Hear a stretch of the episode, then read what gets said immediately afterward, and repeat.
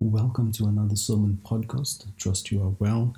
It's hard to believe that it's been almost three months since we've been in church where we've gathered together in a building. Um, we obviously miss God's people. We miss worshiping together. You know, there's something special about coming together, that corporate anointing and meeting with one another and singing His praises and just enjoying His presence together with like minded people. So we definitely look forward to the day again and that day is definitely coming. So we should not lose faith or lose heart. The day will definitely arrive where we'll be able to meet again and meet each other. You know, it might be different initially at the beginning, but we're going to hang in there and we trust God for a full turnaround and full recovery when it comes to this whole coronavirus. God knows exactly what He's doing. You know, with a few things that's happening in the world right now, and it brings me to today's sermon, we want to talk about love. And we look at what's going on in the world, we look especially at what's going on in America. And you would think that America, being a, a world leader, being a country which is always on the forefront of many things, that we could learn many things from them, especially when it comes to race issues and when it comes to uh, relationshiping with one another. But when we look at them and we see how and how they're dealing with each other, and they've been in a democracy for far longer than we have, and not to say that we don't have our own issues and we don't have our own problems, but there's so much that we can learn from from looking at other people, when looking at other countries, and when we look at America right now, to think that people are killing each other purely based on race is just completely, completely uh, just out out there. You know, you just can't understand how somebody would hate another person based on the color of their skin.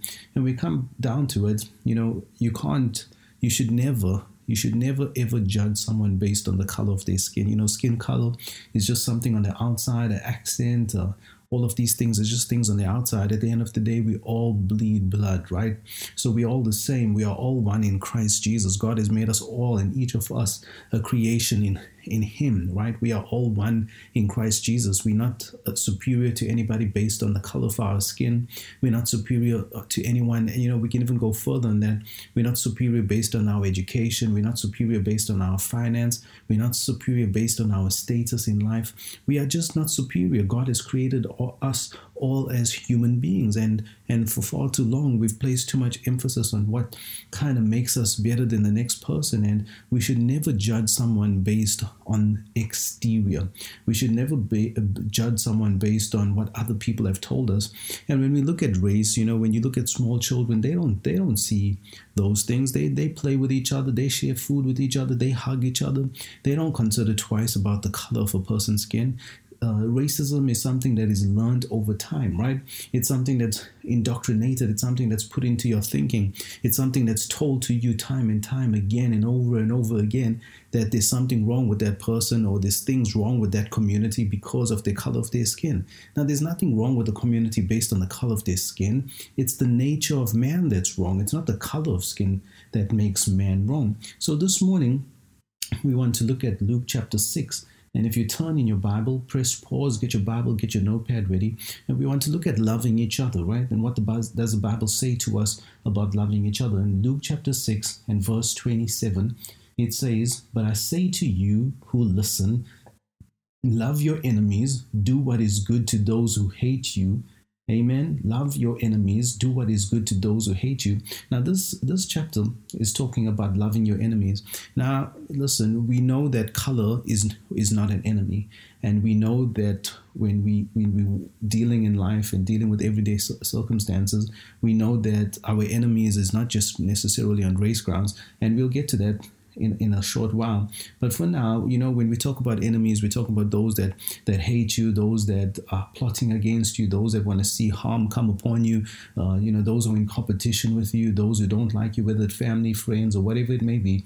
So we're talking about, you know, the Bible says, and Jesus is saying to us, love your enemies and do what is good to those who hate you. Now, firstly, you don't have to fixate on your enemies, okay? You don't have to fixate on your enemies. Don't have to worry about what your enemies are saying to you, saying about you, saying to to you and you should by now have cut off that communication line of hearing your enemies. You see, you may cut off your enemies and you may not hear from them, but you still have friends that hear from them. And you need to cut those lines. You don't need to know what the enemy is saying. You don't need to know what people are saying about you. Amen. That's the most important thing in life. You don't need to know what people are saying about you.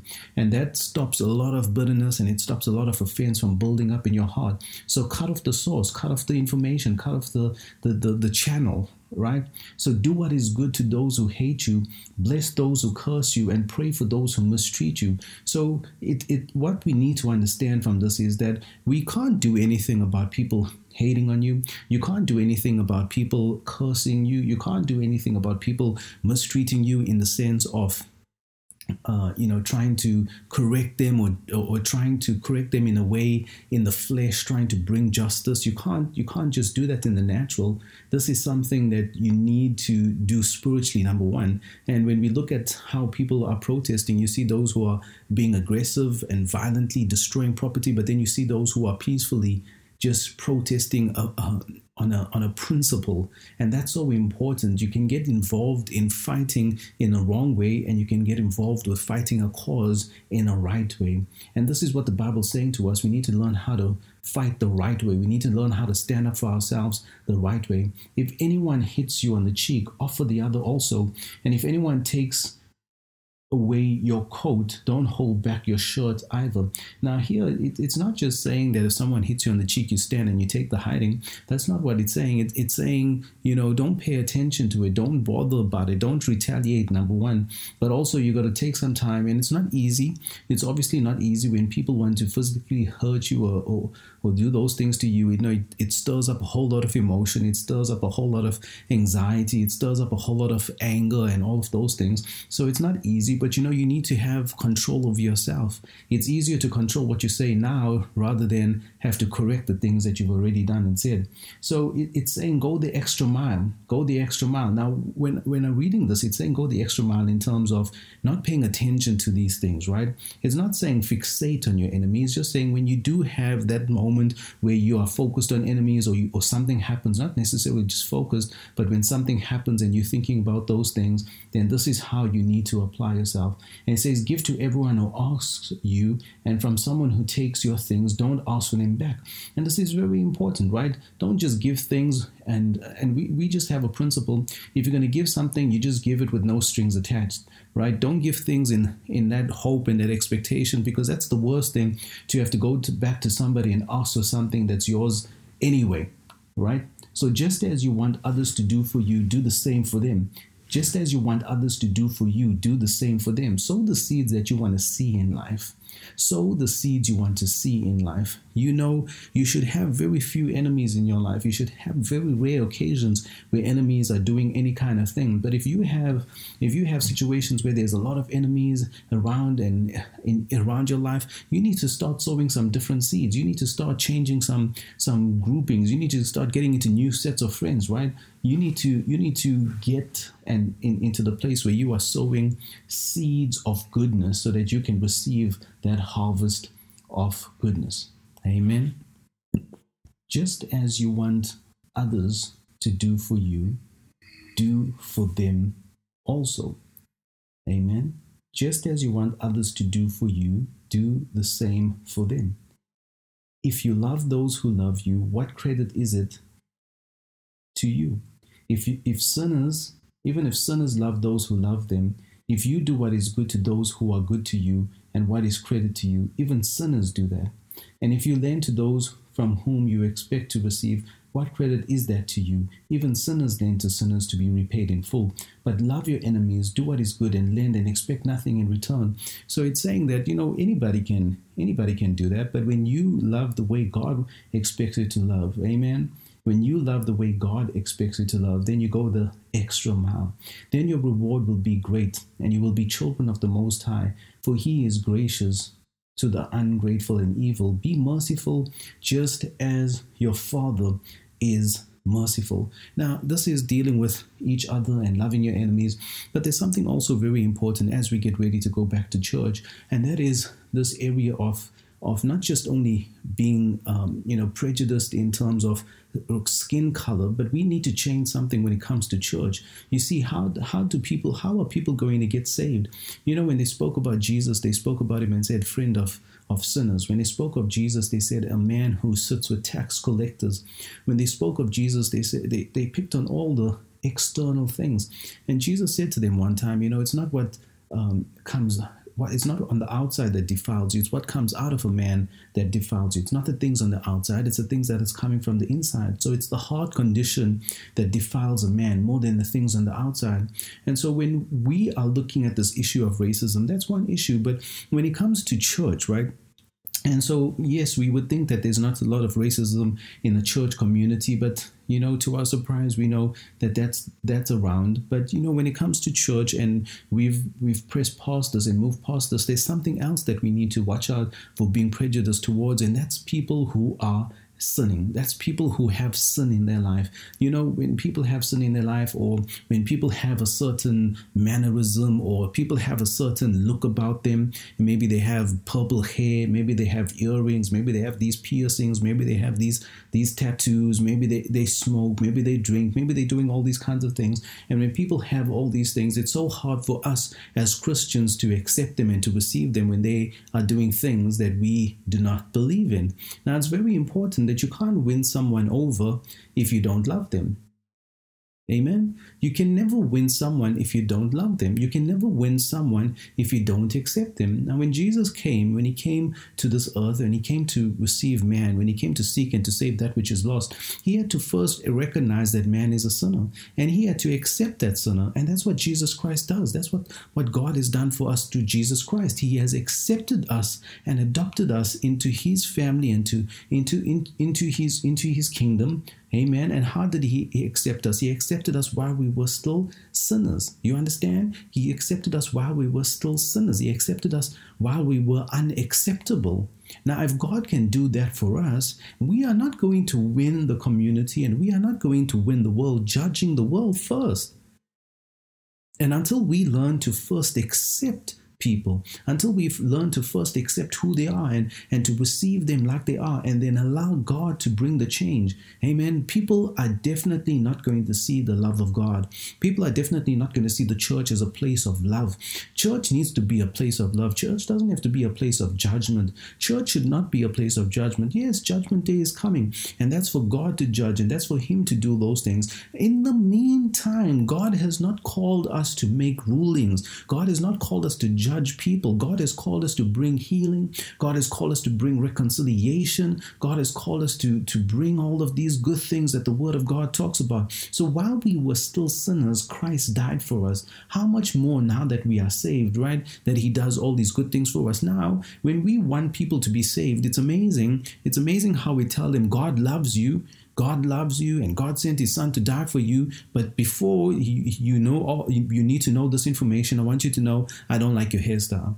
Before you know that Jesus died for you, I want you to know I don't like your mannerism. Before you know that Jesus Christ died for you, I want you to know I don't like your beard. Before I don't like your tattoo or whatever it may be, I don't like what you do. You see, how are people going to see and receive the love of God if we are judging them first? We need to demonstrate the love of God to them. We need need to we need to show them that there's an unconditional love that God loves you no matter what and how or whatever you have done, no matter what it is right now that you are doing, God loves you anyway. And until we get to that place, we are not going to see the kingdom of God operate like it should. We're not going to see the power of God manifest like it needs to manifest.